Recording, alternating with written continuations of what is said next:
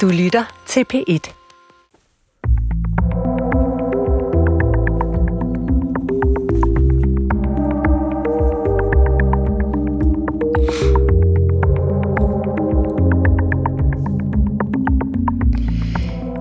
Hvad er det, der sker, når en kunstner, for eksempel en forfatter, lykkes med at skabe bro til sine modtagere, og genkendeligheden opstår? Det er jo ikke en fysisk bevægelse, for den foregår i de kommunikerendes bevidsthed, og kan opleves som magi. Altså en ubeviselig størrelse, som ikke kan sættes på formel, men som derfor alligevel er virkelig nok. Det kan være heligånden. Vi ved det ikke, for den er af gode grunde svær at se for sig, som Jens Christian Grøndal nøgternt noterer sig i sin seneste bog, der rammer meget fint ind i tidsånden, og dermed også dette program, der taler verden ind i troen og troen ind i verden. Mit navn er Paula Larein. Velkommen til.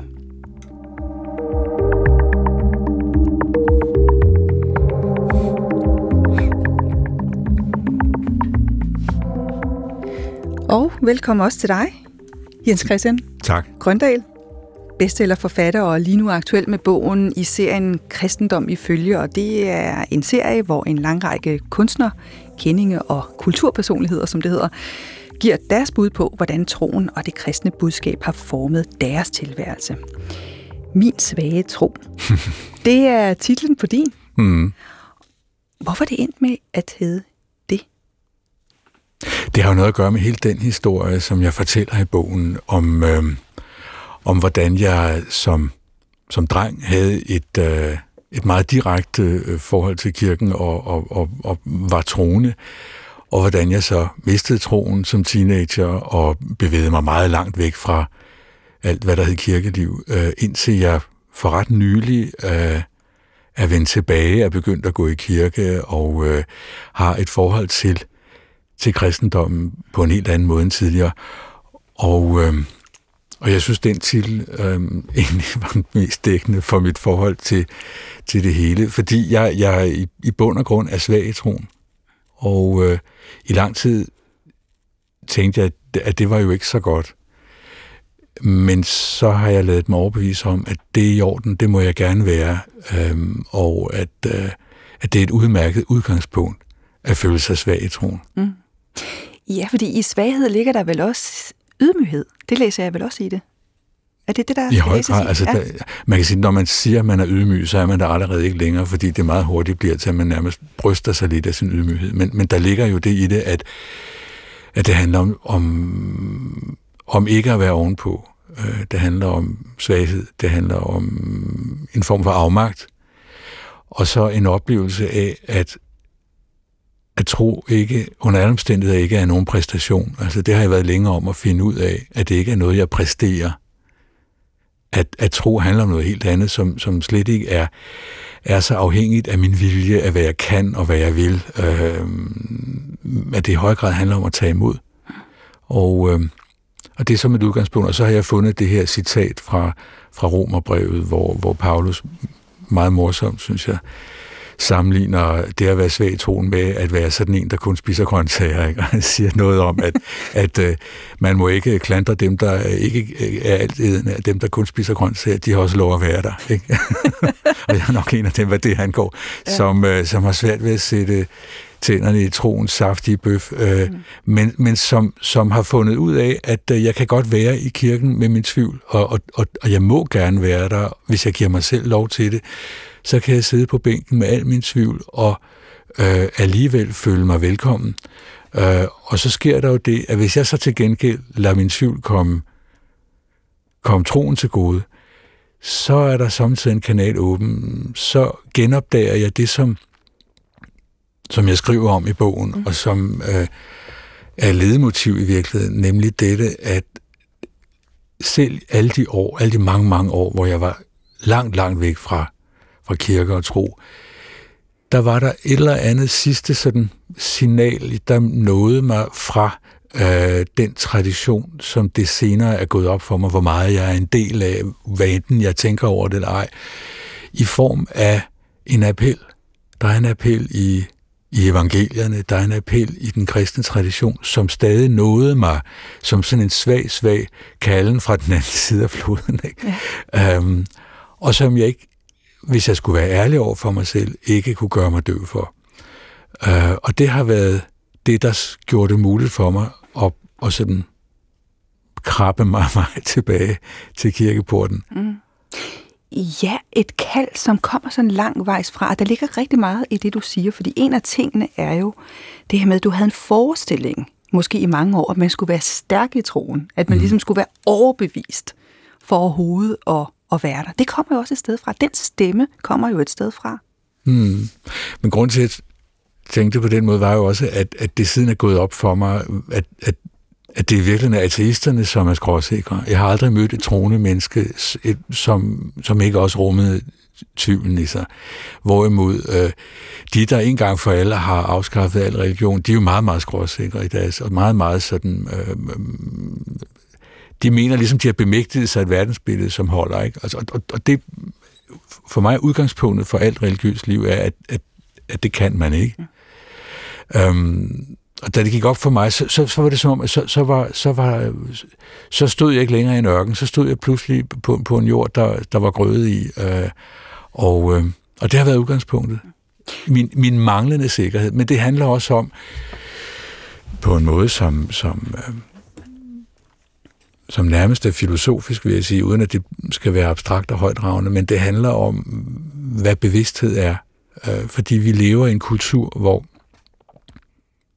i takt med, at vi har bemestret naturgrundlaget, i takt med, at vi har bygget et samfund op, i takt med, at vi har fået styr på vores liv, øh, både som individer og som, og som øh, samfund og, og kultur og civilisation, så har vi en tendens til, at vi tror, at vi kan dække verden med vores bevidsthed, at vi så at sige kan rumme verden med vores bevidsthed og med vores forklaringer osv. Øhm, og øh, det, der er gået op for mig, da jeg igen begyndte at tænke på, hvad kristendom egentlig er, det, der gik op for mig, var, at, og det skriver jeg så også om i bogen, at det er ligesom ordet Gud er ligesom et hul i bevidstheden. Jeg kan jo ikke, jeg ved jo ikke, hvad det betyder. Jeg kan overhovedet, jeg har overhovedet ikke nogen som helst øh, mulighed for at, at øh, fagne begrebet Gud med min bevidsthed. Tværtimod, det er et hul i min bevidsthed, øh, øh, hvor der kommer noget ind en gang imellem. øh, hvad hedder det? Øh, og det vil sige, at det at begynde at reflektere over tro, er at reflektere over bevidsthedens grænser at, at, at der er noget, jeg ikke kan fagne, øh, og derfor kan jeg kun øh, forholde mig som den, som den svage, som den, der tager imod.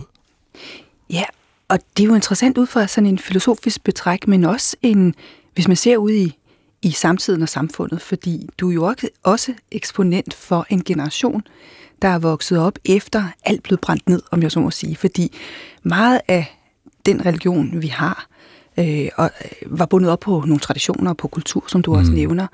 Men det blev jo brændt ned med 68-generationen, øh, øh, og øh, så var det lige pludselig ikke særlig komilfo at tale om religion i en øh, i, øh, åbent, fordi at man forholdt sig politisk til religionen. Mm. Og det er jo der er vi jo vokset op, altså i den samtid. Ja, vi er vokset op ja. med, altså med, altså med den der, øh, det der var toneangivende, da, da, da jeg var barn, og og ung menneske, det var jo en, en, øh, en fuldstændig øh, sådan materialistisk øh, opfattelse, altså nærmest i marxistisk forstand, altså hvad religion er opium for folket, eller altså en, en, noget, der afspejler øh, en samfundsstruktur, og ikke noget, som har nogen som helst øh, betydning i sig selv. Mm.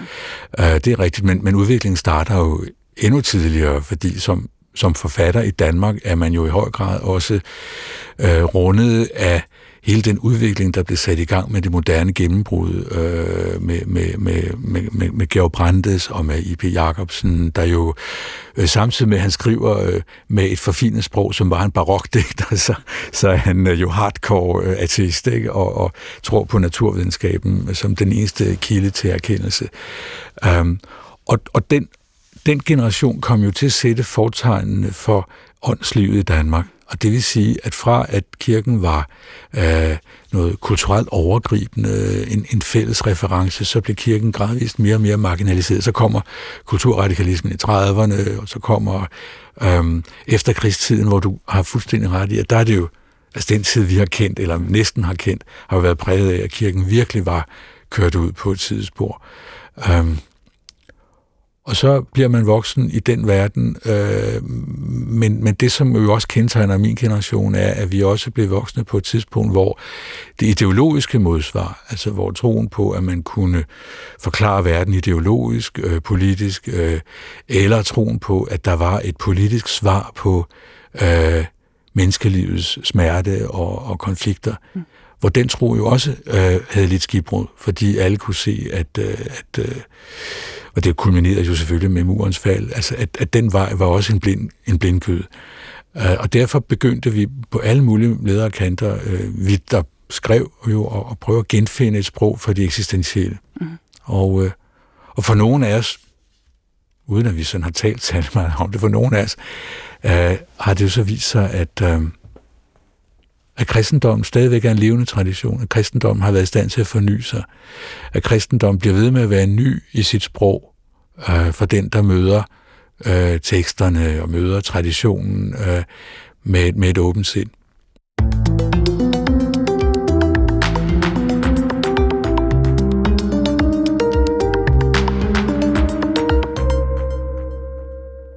Du lytter til Tidsånd på P1, der denne gang og de næste mange uger vil handle om den spirituelle åbning, som vi tidligere har berørt i programmet, og som muligvis er blevet forstørret af, at vi har været begrænset i vores fysiske udfoldelsesmuligheder her igennem coronatiden. Helligånden her hisset har jeg valgt at kalde serien, og det her det er det første afsnit. Med i studiet er Jens Christian Grøndal, aktuelt med bogen Min svage tro. Og vi kom lige fra det der med, at der sker noget, noget andet. Altså det er som om, vi er gået ind og begynder at tale bevidsthed igen og eksistentialisme på en anden måde efter murens fald. Øhm, nu kalder jeg det en spirituel øh, eller åndelig opvågning, og det er jo selvfølgelig, fordi vi laver mange programmer om mm. den slags, og vi taler og sætter mange ord på, øh, blandt andet i det her program. Men jeg kan alligevel ikke lade være med at spørge dig, om det er tidsånden, eller om det er alderen i dit tilfælde, der har gjort, at du har fået den her, ja, lad os bare kalde den opvågning, mm, selvom det er sådan mm. lidt betændt ord. Jeg vil gerne lige starte med, at, at lige så snart du siger bruger ordet spirituel, så, mm. så er der alt, alle mulige øh, børster, der rejser sig i mig. Og det har jo igen noget at gøre med den generation, jeg tilhører. Jeg kan slet ikke holde det ud i mm. virkeligheden, mm. vel? Fordi, øhm, fordi jeg tænker på New Age og sådan alle mulige, alle, mulige, alle de der smådumme bud på, på et åndsliv, som, som øh, vi har set en underskov af, ja. hvor jeg mm. selv da jeg var allermest øh, sådan fremmed over for kirken, tænkte jeg, jamen, hvorfor går de så ikke bare i kirke? Altså, hvad, hvad skal vi til Indien for? Øh, hvad skal vi alt det der for, når vi har vores egen åndelige, spirituelle, om du vil, tradition, ikke? Mm. Men, men øh, jeg tror, du har ret i, at alder betyder noget. Øhm, det betyder noget, at man kommer ud af den øhm, den blomstringstid, som, som romerne jo talte om, at når romerne skulle angive uh, et menneskes alder, så, så talte de jo om vedkommendes floroid, ikke? altså mm. der, hvor man, der, hvor man er på, sin, på sit højeste, hvor man blomstrer. Ikke? Mm. Det, det er meget smukt, at, at det er der, man, man angiver et menneskes alder, og ikke altså fødsel og død. Øh. Og, og man kan sige, når man kommer ud af den periode og erkender, at nu er der for eksempel nogen, der er yngre end en, som, og, som, og, og det er ved at være deres tur til at få lov at, og, og overtage scenen og øh, markere sig med, med det, som de synes er vedkommende og vigtigt, så, øh, så har man øh, flere muligheder. Man har den mulighed, at man kan blive sur, ikke? eller sådan, øh, føle sig truet, men man kan også føle sig aflastet og opdage, at, at der i den erkendelse af, at alting har sin tid, øh, også ligger en åbning for erkendelse, og der bliver man nok lidt sprødere med årene. Ikke? Altså, man bliver også mindre... Øh, måske mindre selvoptaget, forstået på den måde, at man bruger så forfærdeligt mange år på at vise, hvem man er. Øh, og det betyder så meget for en at udtrykke, hvem man er, især i vores generation. Det er jo det, vi er opdraget til, at, at altså man siger, hele, hele formålet med, med, med, med det sociale liv øh, har været selvrealisering. Ikke? Øh, altså på den måde er vi jo en, en, en sindssygt øh, egocentrisk øh, generation, øh, og flere generationer efter hinanden har været det. Men, men øh, jeg synes, at med alderen er det som om, at det bliver mindre vigtigt at, at udtrykke, hvem man er, eller at, at tænke på, hvem man er. Det bliver vigtigere at, at, være, at, åbne, sig, at åbne sig for alt muligt, også andre mennesker og øhm, relationer. Øhm, og så også altså, en forestilling om sin egen begrænsning, som pludselig viser sig at være... Øh, at være en kæmpe stor åbning.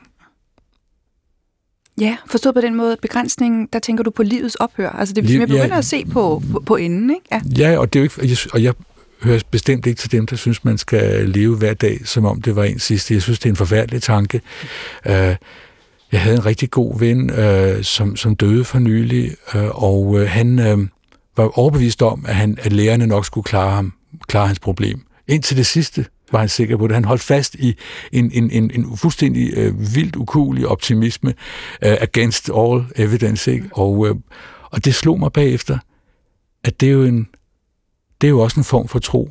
Simpelthen at, at sige, så længe jeg lever, så lever jeg. Mm. Øh, altså døden er os fremmed, og vi skal jo heller ikke sådan fagne døden. Det synes jeg, der er noget fantastisk destruktivt i. Men, men, men det er rigtigt, at, at, at det handler om at erkende den der sårbarhed, svaghed, begrænsning, som vi talte om før, og som er åbning for, at man øh, nogle gange jo bare finder ud af, at man har brug for at overgive sig. Overgive sig til, at øh, der er noget, man ikke magter, der er noget, man ikke har styr på, øh, der er noget, man ikke slår til overfor, der er noget, man har svigtet overfor, øh, der er noget, man fortryder, øh, der er noget, man er ked af, der er nogle mennesker, man har, man har gjort ondt, og der får man pludselig brug for et andet sprog, end det, der handler om, at man selv skal have styr på det hele. Ja, det, det er lidt som om, at man, man går op af den der stige, anerkendelsestigen, for at komme mm. op og ligesom at blive til noget. For det ja. det, vi var opdraget til. Når vi er blevet voksne, så skulle mm. vi ligesom gøre noget for at gå ud og blive elsket af mm. verden, eller gøre noget for verden. Og så kommer man der midt i livet og opdager, at man bare er et lille tandhjul mm. øh, i et kæmpestort univers. Og man mm. har sin lille plads, men man har dog en plads. Mm. Men en lille plads øh, i det der store univers. Så altså på den måde falder øh, jeget og selvet til at være på sin plads, altså som en del af mange. Jo, man, man, man kan sige, at religiøst er det jo synden, ikke? Altså, ja. eller vi syndere, ikke? Eller vi opdager, ja. at vi ja. alle er syndere. Ja, ja. ja. Og, og at, det, øh, at det er okay mm. at være fuld, smækfuld af fejl, ikke? Mm. Men, men du har også ret i det der med, at man, man på en anden måde lærer at fagne tanken om at være ganske lille, øh, og, og man begynder at forstå, hvordan det kan være, at meget gamle mennesker øh, kan være glade nok for den solstråle, der trænger ind igennem øh, gardinerne.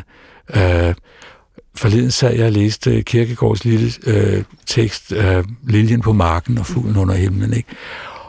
som er så smuk og så fuld af den der også den der guldalder poesi, men, men som jo rummer den der helt eksistentielle tanke, at, at man har faktisk pligt til at være glad. Man har pligt til, til at, at, at være glad for der, hvor man er i sit liv, og, og for de små ting, der sker. Uh, for, for, øh, for, det, for, for, for den vellykkede dag, for, for det gode øjeblik. Um, og det synes jeg, det kan jeg mærke, at jeg er meget mere modtagelig for, end jeg ville have været, da ja, jeg var 30. Er det sjovt? Jo, ja, fordi det er jo det, som man, når man er 30, kalder det ja. banale. Altså ja. kærlighedens banalitet, ja. eller Præcis. ubekymretheden, øh, som det jo også øh, hedder. Men nu tror jeg, vi er, ja. fat, vi er fat i noget, fordi jeg ja. tror, at det har meget at gøre med, at man øh, opdager, at man ikke længere er bange for det banale. Er det svært som kunstner? Ja, det er svært, fordi mm. øhm, som kunstner vil man jo gerne, man vil gerne skabe et udtryk, som som har en, en spændstighed, som, øh, som på den måde er nyt. Man ved godt, at man ikke kan være ny. Altså, man er meget naiv, hvis man som kunstner tror, man kan være ny, ny. Altså, som, som i uhørt aldrig før set. Mm. Øh, det, det lærer man jo efterhånden, at man ikke kan være. Men, men man vil stadigvæk gerne øh, der er jo et der er jo i den kunstneriske øh, øh, stræben et forsøg på at være samtidig i en dybere forstand, og, og, og det vil sige både være samtidig med sit historiske nu, men også med sit liv, og finde et udtryk, der kan øh, der ligesom en spændstreng kan få det til at vibrere og udsende toner, og, og, og derfor er man meget, meget, meget øh, øh, kritisk og nærmest ubehageligt berørt ved, ved udtryk, der virker øh, forlorene, eller banale, eller, eller øh, trætte, eller sådan forbrugte. Øh, fordi man hele tiden prøver at være præcis. Mm. Øhm, men, men samtidig er der en, en forførelse i det, som, som jeg med årene også i mit arbejde som forfatter er blevet klar over, det er, at, at man skal samtidig også, eller jeg føler, at jeg skal samtidig undgå det, det udsøgte.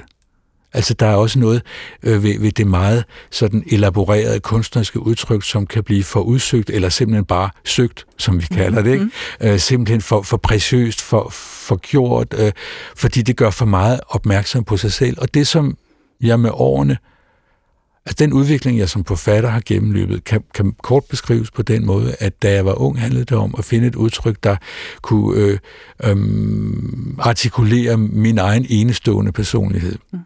Og med årene handler det om at finde et udtryk, der er så åbent og i grunden anonymt, at det kan rumme en fælles, noget fælles, noget som jeg kan dele med læseren, fordi erkendelsen er, at så speciel er jeg altså heller ikke.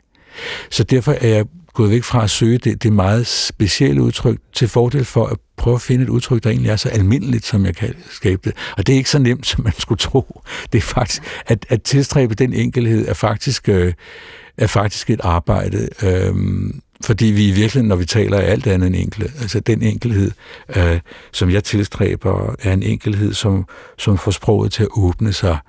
Øh, og jeg var egentlig overrasket, da jeg da jeg skrev den her lille bog, vi taler om i dag, øh, jeg var overrasket over, hvor, at jeg flere steder bliver bragt hen til at skrive om mit arbejde som forfatter, og, og, og bruge nogle erfaringer øh, fra det arbejde i forsøget på at, øh, at beskrive for eksempel, du nævnte, nævnte det før, Helligånden, ikke? Mm. Øh, og det er jo helt... Øh, det er jo nærmest blodfærdighedskrænkende at tale om i forbindelse med sit arbejde. Men, men, er det det? Jamen, det, det, ja, det er men det er jo det, for, ja. det, det, det, det, det, det, det er jo Georg Brandes, der spørger, mm. og det er hele den der uh, måde, at man kan være forfatter på i Danmark. Ikke? Altså, så der, der, der er ligesom nogle ting, man skal uh, gøre op med det. Men du er et safe space nu, Jens Christian. Ja, du er ja, jo ja. inde i et, i et religionsprogram, ja. så her der taler vi åbent ja, om det der, fordi det, er det, som jeg sagde i indledningen, mm. så øh, nævner du netop Helligånden i den der genkendelighed, som du taler om nu. Det der ja. med at finde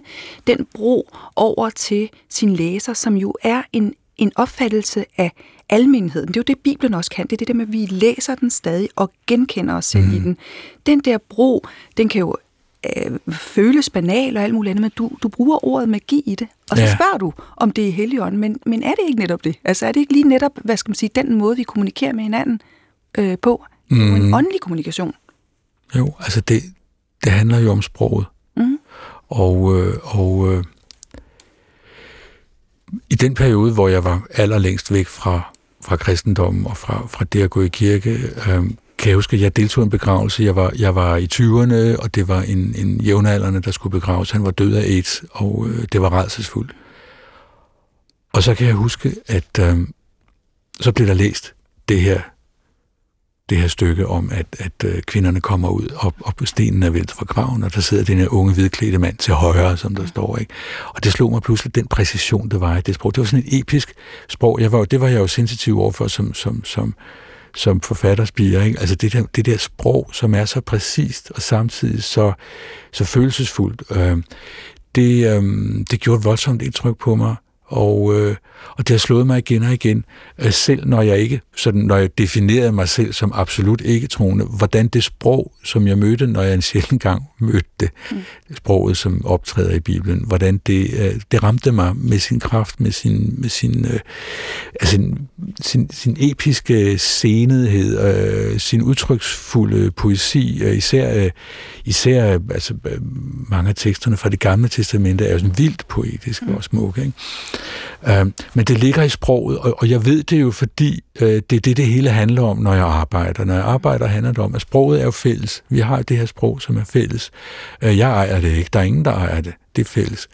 Øh, og, og så er der noget, jeg gerne vil prøve at udtrykke, som er personligt erfaret.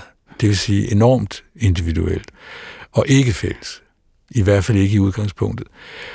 Og, og det, det handler om så, det er, at jeg ligesom jeg tager det fælles sprog og gør det til mit eget, og jeg prøver at varme det op, ligesom lær, ikke?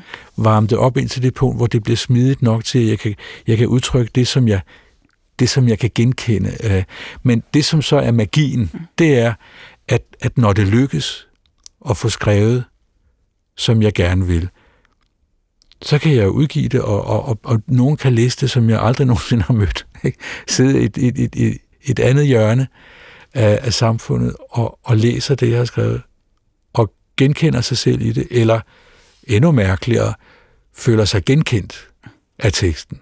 Og så opstår der øh, på tværs af tid og rum den her kommunikation. Og den kan sproget, når sproget er tilpas præcist. Og så spørger jeg mig selv, hvad, hvad er det, hvordan er det overhovedet muligt? Fordi sproget er jo bare altså, lyde og, og ord og tegn. Hvordan kan sproget det? Um, og så, er det, der var, så var der en dag, hvor det faldt mig ind, jamen, jamen det er jo Helligånden. Det ja. må være det. Det må være det. Det må være det, man taler om, når man taler om Helligånden. Ja. Altså lad os sige det på den måde, for jeg ved jo ikke, hvad Helligånden er. Jeg ved overhovedet ingenting. Uh, men, men, men det må være sådan noget, man taler om, når man taler om Helligånden. Det, som kunsten gør ved os og kan med os, uh, det må være det. Den her kontakt. Og Helligånden er jo en form for Gud. Altså det vil sige, vi har jo tro på treenigheden mm. af ren erfaring, mm. øh, øh, øh, Gud og øh, Sønnen og Helligånden.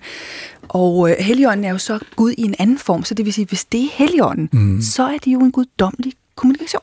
Ja, men vi taler jo også om, at kunsten kan være guddommelig, ikke? Mm. Og, og, og det gør vi sådan i flæng og, og nærmest lidt overfladisk, men, men, øh, men, men øh, vi kommer det vel ikke nærmere. Det, jeg tror, jeg tror altså, at det er sådan, jeg må forstå øh, Helligånden. Ja.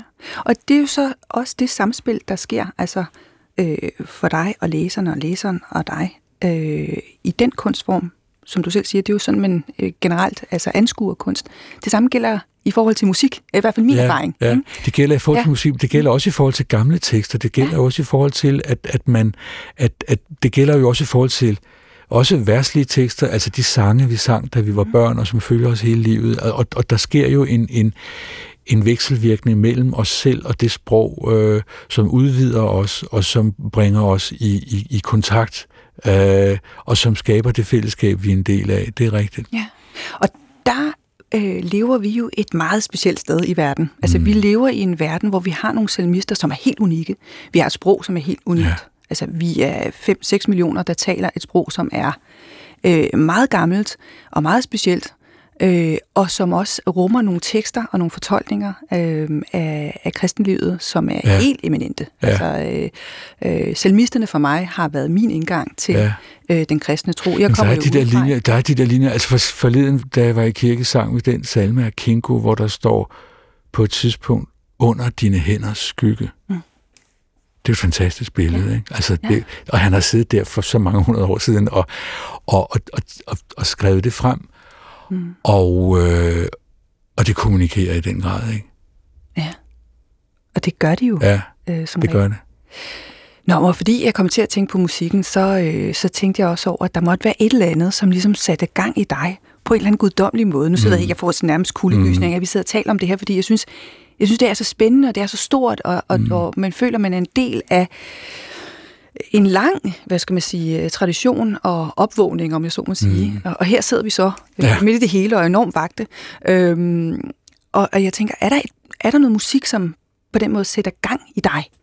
Og, og, og det guddommelige? Ja, det, det er der rigtig meget musik, der gør, og, og, og meget forskellig musik. Øhm, men når du spørger på den måde, er der særligt et stykke, mm. som, som jeg kommer i tanke om, som er gammel musik, øh, men samtidig musik, der stadig taler med en utrolig emotionel kraft, og som er for så vidt er religiøs musik, men samtidig formår at, øh, at udtrykke det menneskelige, og det er øh, Pergolesis øh, Stabat Mater, hvor, hvor, øh, som jo er et, et værk, der, der det er et påskeværk, så det handler jo om, om påsken, øh, men det udtrykker i den grad også den kvindelige smerte. Mm.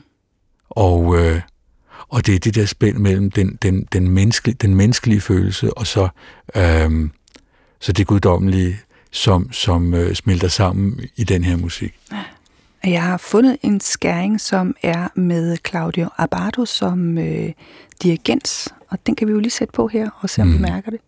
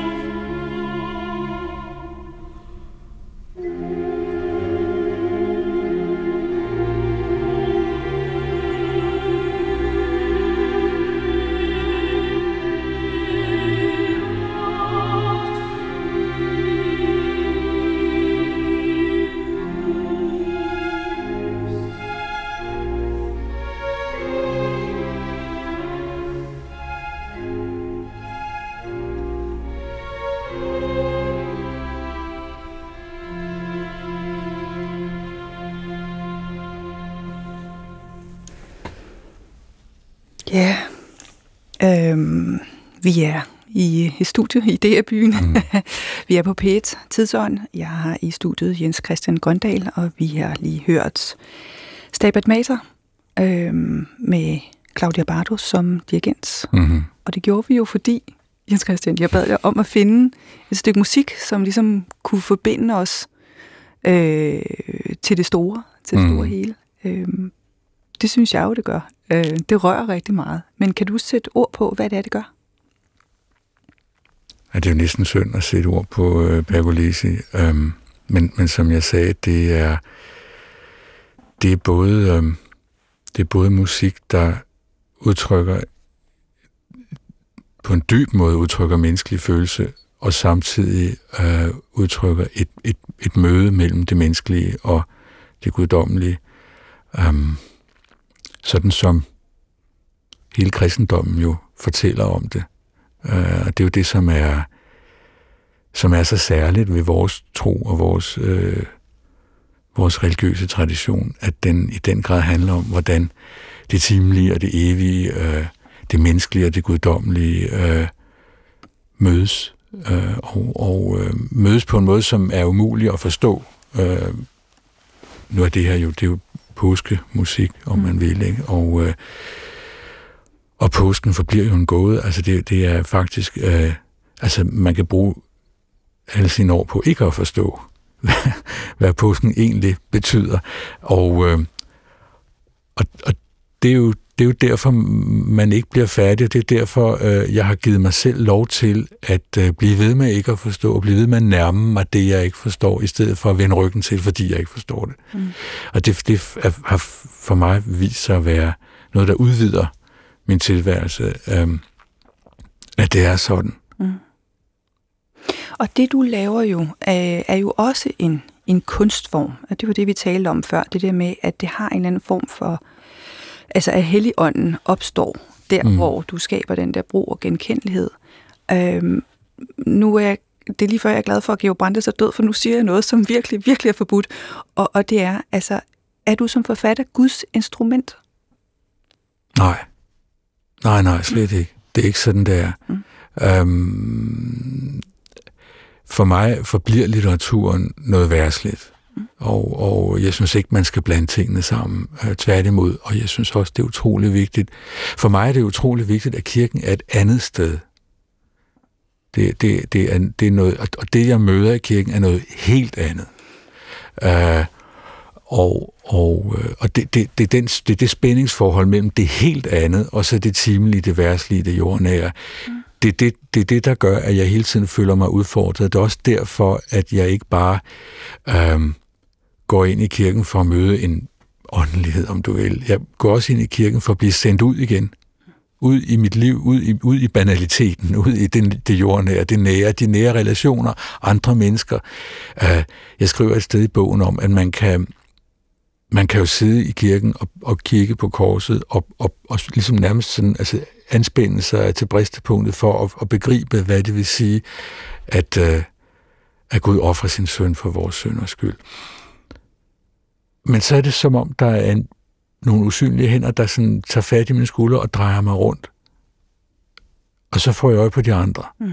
Og så forstår jeg, at, at jeg skal jo ikke sådan, jeg skal ikke stige mig blind på noget, jeg, jeg alligevel ikke begriber.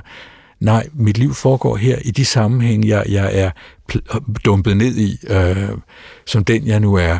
Og, og det er i mødet med, med det andet hos de andre, at, at jeg skal udfolde mig.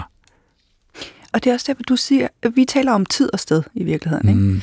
Ikke? Øh, fordi Altså det, man kan godt opnå følelsen af uendelighed, når man ligesom lukker øjnene og glemmer, mm. at vi sidder her med en masse knapper og idéer, mm. begynder ved at, ved at lave et, et radioprogram øh, og lytter til den her musik. Men stedet har jo en betydning, altså kirken, kirkerummet, mm. det der med at træde ind os i et mm. rum, hvor her er vi i gang med kommunikationen til Gud. Ja, og kirken er historisk, og kristendom er en, er, er en historie, den har en historie, øh, og det synes jeg også er vigtigt. Det er også, det er også evigheden i forhold til historien, menneskenes historie og kristendommens historie, og historien om, om, om, om Jesus og hans korte liv på jorden. Mm. Um, så det historiske, det nærværende, og, og når man læser evangelierne, nu, nu, jeg havde jo ikke læst Bibelen i sammenhæng nogensinde før, altså det er først for nylig, efter, jamen vi snakker jo en udvikling, der begynder for under to år siden, da min, da min ældste datter skulle konfirmeres, mm. uh, og jeg så gik med hende i kirke, uh, og på den måde ligesom pludselig var der igen, ikke? Mm. Uh, men, men, uh, men det handler, men det er konkret. Det er også noget konkret. Det er ikke bare åndelighed, det er også, øh, at vi er lige her, at vi sidder her sammen, uh, at det er den her søndag. Og, og det konkrete er, er kolossalt vigtigt, for ellers så, så diffunderer alting ud i sådan en diffus øh, åndelighed, øh, som, som, er, som i virkeligheden er en illusion. Ikke? Øh, det skal hele tiden spændes op i forhold til, til det liv, vi er i. Det tror jeg er kolossalt vigtigt, og det synes jeg også er, det synes jeg også at det, man møder, når man læser evangelierne, som jeg så gjorde i sammenhæng, hvor det pludselig slog mig, at det, det, det handler jo i den grad om livet, mm. om det liv, vi lever. Alle de fortællinger, vi, vi møder i evangelierne, de handler igen og igen om, hvordan vi agerer, hvordan vi, hvordan vi reagerer, øh, øh, hvordan vi møder hinanden, ikke? og hvordan vi møder den, den udfordring, som, som, øh, som kommer fra, fra Jesu ord. Hele tiden en udfordring, det udfordrer alt i vores liv. Og, og det, er jo, det er jo skandaløst indhold. Altså det er jo virkelig, altså Bibelen er jo skandaløs. Den er jo, øh, den er jo radikal. Den er jo, du kan jo slet ikke øh, hamle op. Du, du er fuldstændig, altså det, der er jo også ofte, der er jo mange steder, hvor man bliver farvet. Mm. hvor, altså for eksempel, øhm, det skriver jeg også om, altså det her med, at der, der er en passage, hvor, hvor Jesus jo fornægter sin egen familie. Altså de kommer, øh, han sidder og snakker med en masse mennesker ind i et hus, og så kommer hans mor og hans brødre og, og sender en besked ind om, at, vi er herude. Og så siger jamen, min familie er jo her. Mm. Det her, det er min mor, det her, det er min bror. Altså det, at han, han kaster vrag på noget, som jo har været dyrebart i, i hele menneskets historie, nemlig den, den øh, kødets bånd. Ikke? Mm. At det, at, at, at han gør det, øh, og, og dermed får os til at tænke på fællesskab i en meget udvidet og, og radikal forstand, øh, det er noget, der i den grad udfordrer stadigvæk. Ja, for han gør det med flere ting, altså, men, men jeg har altid læst det som en øvelse i at vise folk, at I skal, vi skal rette os opad, altså mod Gud. Altså, det, du skal elske Gud, du skal, du skal blive, hvad skal man sige, uvenner med din familie gerne osv., det gør ikke noget, men du skal først og fremmest elske Gud. Det er ja, da død provokerende. Ja, men det er også provokerende, at du skal, du skal blive uvenner med din familie og elske ja. nogle andre ja. nogle fremmede, du møder på vejen. Uh, fordi det er jo ikke bare at vende blikket opad. Jeg synes igen og igen, man får besked på at vende blikket mod den fremmede, mm. den anden, uh, som du møder i dit liv. Uh, og ikke bare klanen, ikke bare uh, stammen, ikke bare dem, du hører sammen med, men, men dem, du ikke hører sammen med, og som du måske ikke kan fordrage. Mm. Det er der, det er der, du, du, du, uh, det er der, du møder det store spørgsmål. Ikke? Mm. Og, og det er jo... Uh, det er jo stadigvæk voldsomt.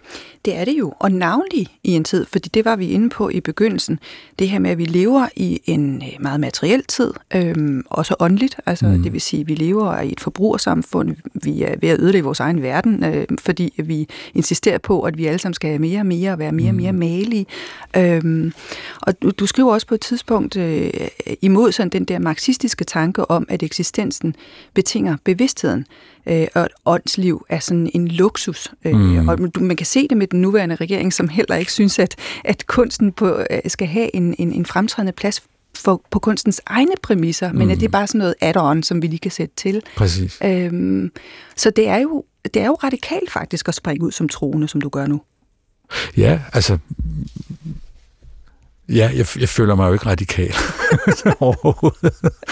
men, men, øh, men overhovedet ja. ikke. Men, men det er jo rigtigt, altså, men jeg, jeg, jeg, jeg kan bare ikke, jeg, jeg føler, at, øh, at jeg skal hele tiden øh, mødes med det der øh, stærke og voldsomme budskab, fordi mm. det, det sætter strøm til mit liv, og det, det konfronterer mig, og det får mig til at vende mig rundt på en anden måde over for øh, de andre mennesker, i verden. Øh, og det synes jeg er så vigtigt ved kristendommen, hele tiden at huske det der med, at det handler ikke bare om at, være åndelig, det handler ikke bare om at, at, at vende blikket mod himlen, det handler i den grad om at vende blikket mod, mod øh, det menneskelige fællesskab. Det, det større, det meget større menneskelige fællesskab, som også rummer dem, man ikke er i familie med, dem man ikke er i klasse med, dem man ikke øhm, er overens med, dem som man, man føler sig vildt fremmed overfor. Ikke? Uh, det, det er det var jo stærkt, da, da paven besøgte Lampedusa, ikke? og, og, øh, og øh, tværs igennem al pragmatisme, alle gustne politiske overvejelser, sagde, de her mennesker, de er vores brødre og søstre. Ja, det er svært at sige i en dansk kontekst nu om stunder, hvor vi er, hænger sammen på pekuniær vis med hinanden. Jo, og det er jo forfærdeligt. Vi, vi, vi, vi, vi ser det jo lige nu. Altså, vi ser, at, at man, har, man har haft den her, øh, den her øh, forfærdelige situation i forhold til øh, de afghanske tolker og de mennesker, der havde hjulpet os i Afghanistan og som, og som vi holdt ud i strakt arm lige til, indtil sidste øjeblik, fordi vi har en udlændingepolitik i Danmark, hvor vi generelt synes sådan og sådan om, hvor mange vi skal have, og hvordan og hvorledes, og hvordan vi synes, det går med integration, at man ikke er i stand til at sætte hele den øh, problematik på standby og sige, her er der bare et ansvar, uanset hvad vi mener, så har vi et ansvar over for de her mennesker. Det, det vidner om en, en, en, øh, en åndelig slaphed, synes jeg, og en moralsk, øh, et moralsk forfald, øh, at det overhovedet kunne finde sted. Øh, og det er jo tankevækkende. Ikke? Og det har jo noget at gøre med, at, at der er nogle proportioner i vores liv, som er, som er skrevet. Og det har måske også noget at gøre med det, du er inde på, og som jeg er inde på i min bog, ikke? At, at vi er en, en kultur, hvor, hvor øh, kultur og åndsliv er blevet øh, noget, man kan sådan tænde og slukke for, når man synes, man har råd, og når man ikke synes, så, så slukker man for det, i stedet for at lade det være en fuldstændig integreret del af, af det at være til.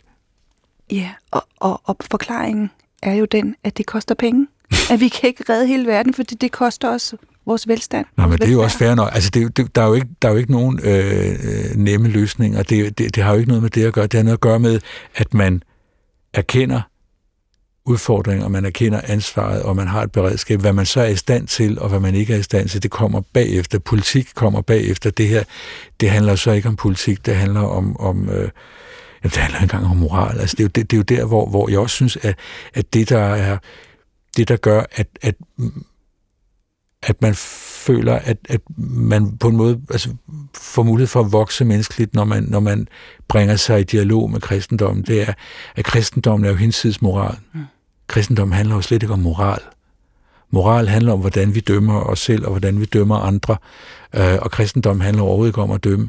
Øh, jo, måske til sidst, øh, men, men det, det er så i hvert fald ud af vores hænder. Ikke? Ja, det er ikke øh, os. Altså, og, ja. og, og, og, og, den, og den, den åndelige storhed, der ligger i den kristne tanke, at vi ikke skal dømme hinanden, og at, at, øh, at, at det ikke handler om moral, øh, det, det burde jo være en kolossal inspiration, også i vores, øh, også i vores fuldstændig jordnære praktiske liv. Ja, fordi når du nævner og laver den håndbevægelse, hvor du laver den horisontale håndbevægelse i forhold til at forklare det med fællesskabet, så ser jeg for mig det universelle. Altså, mm. Det er jo universelt, det er jo menneskelighed, det vi taler ja. om. Det er jo øh, forbi moral, det er ja. menneskelighed. Det er universelle, øh, det er også det katolske, om jeg så må sige. Mm. Jeg kommer fra en, ja. øh, en katolsk baggrund, ja. og kan ikke lade være med at reflektere over, når jeg bliver så ufattelig rørt, når jeg hører den her musik og storheden og skønheden osv., så, så ligger der jo noget kulturelt i det. Og øh, nu fortalte du mig lige inden vi gik ind, at du er blevet menighedsrådsformand i den danske folkekirke. Ja. Og det grinede jeg lidt af, for den erfaring har jeg også. Ja. Øhm, jeg har været i menighedsråd, og det skal der ikke siges noget som helst forkert om, fordi at det var en rigtig god tid, en rigtig god læring, men det, det desværre gjorde for mig, det var, at den tog lidt af magien ud af kirken for mm. mig. Og hele den der oplevelse af storhed og så videre, fordi det blev så jordnært, og det blev sådan noget med, hvor skal vi stille snebloven, og vi skal diskutere alle de der ting, ja. øh, som er meget, meget jordnære.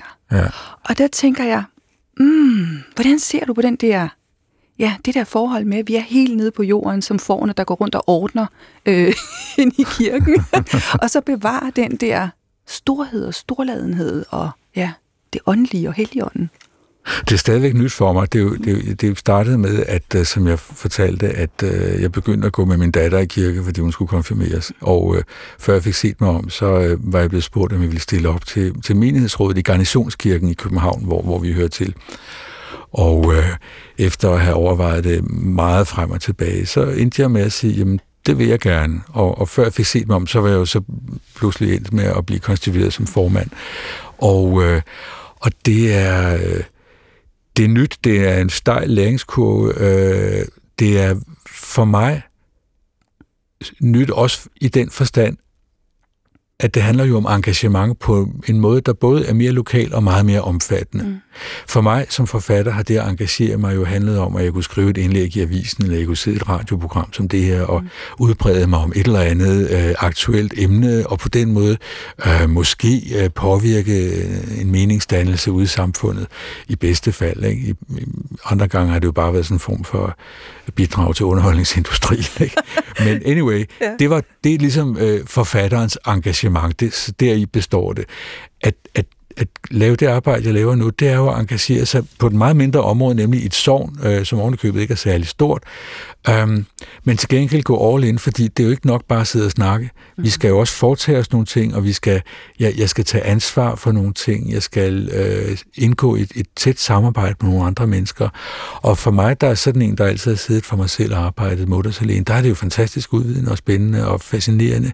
Nogle gange er det også vildt kedeligt og træls, og altså, øh, man løber jo ind i nogle ting, hvor man tænker, altså, det er løgn, det sidder jeg ikke op og beskæftiger mig med det her. Mm. Men, men det hører med, og, og, det, og for mig er det opdragende. Altså, det, det er opdragende i forhold til, at, at kunne bevæge sig mellem det meget store og det meget øh, sådan detaljeret øh, jorden her. Ikke? Ja. Øh, og jeg er ikke nået dertil, hvor, hvor, hvor du siger, du noget. Øh, for mig er der øh, stadigvæk en, en, en, en milevidt fra, at vi sidder og har menighedsrådsmøde, eller jeg sidder med et eller andet praktisk, og så at gå i kirke om søndagen, det, det er det hænger ikke sammen på den måde. Altså det er ikke det, det at gå til, gå, gå til gudstjeneste og lytte øh, og, og, og, og være i det, det er stadigvæk noget helt andet. Mm. Øhm, men, men, øh, men nu får vi se. Altså, jeg, jeg, synes, jeg synes, det er fascinerende at, at engagere sig på den her måde, fordi det bliver så konkret.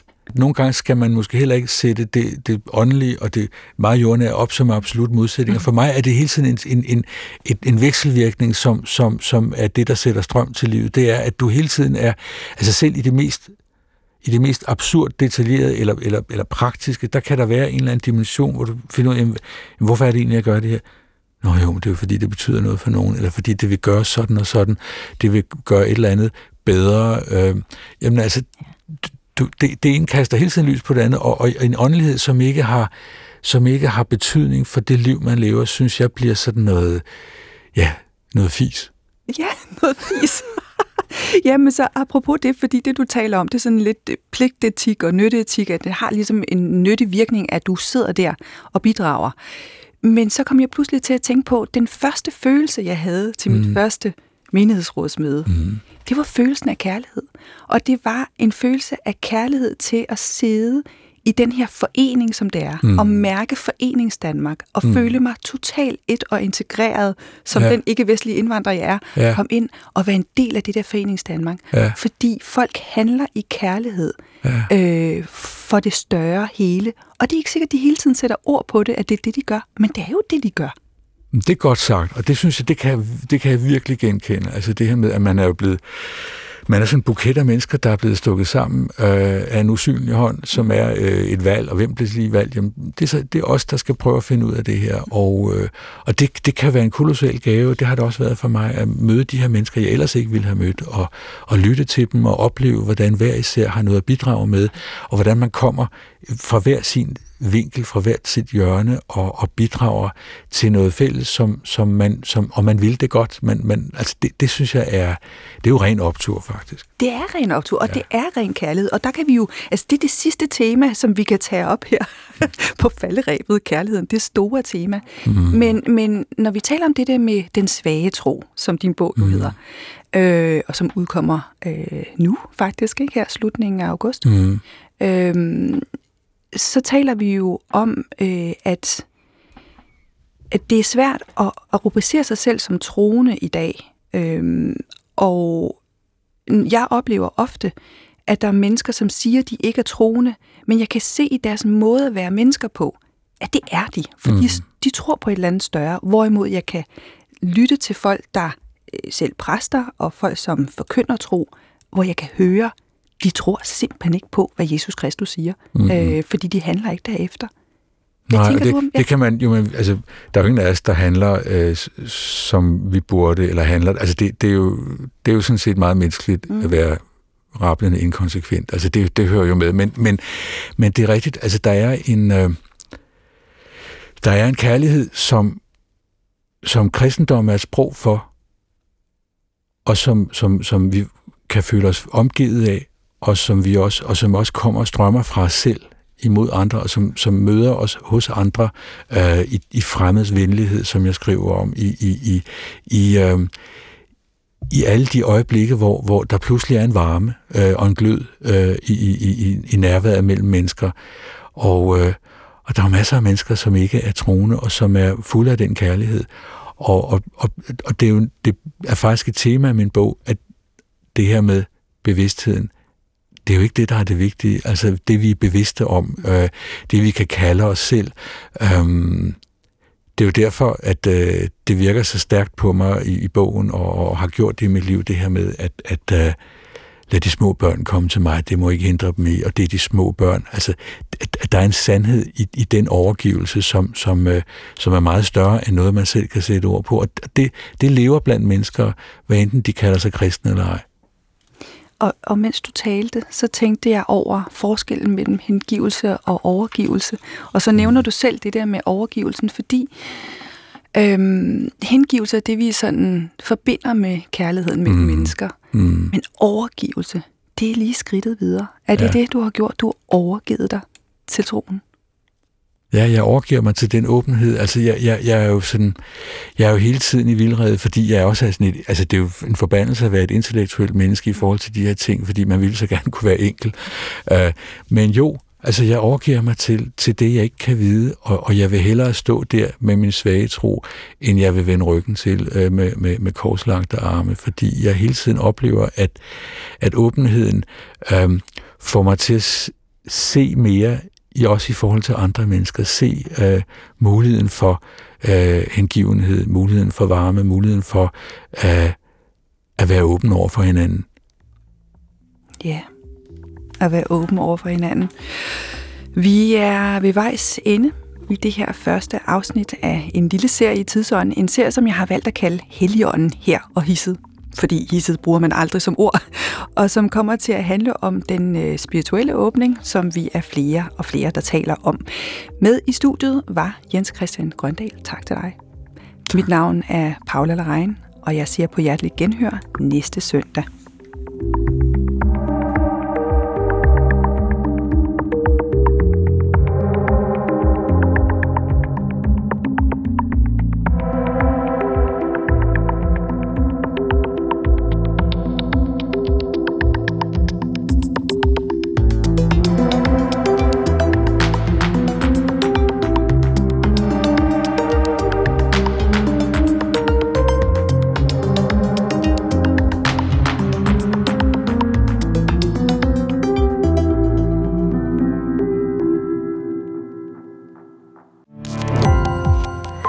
på opdagelse i alle DR's podcast og radioprogrammer. I appen DR Lyd.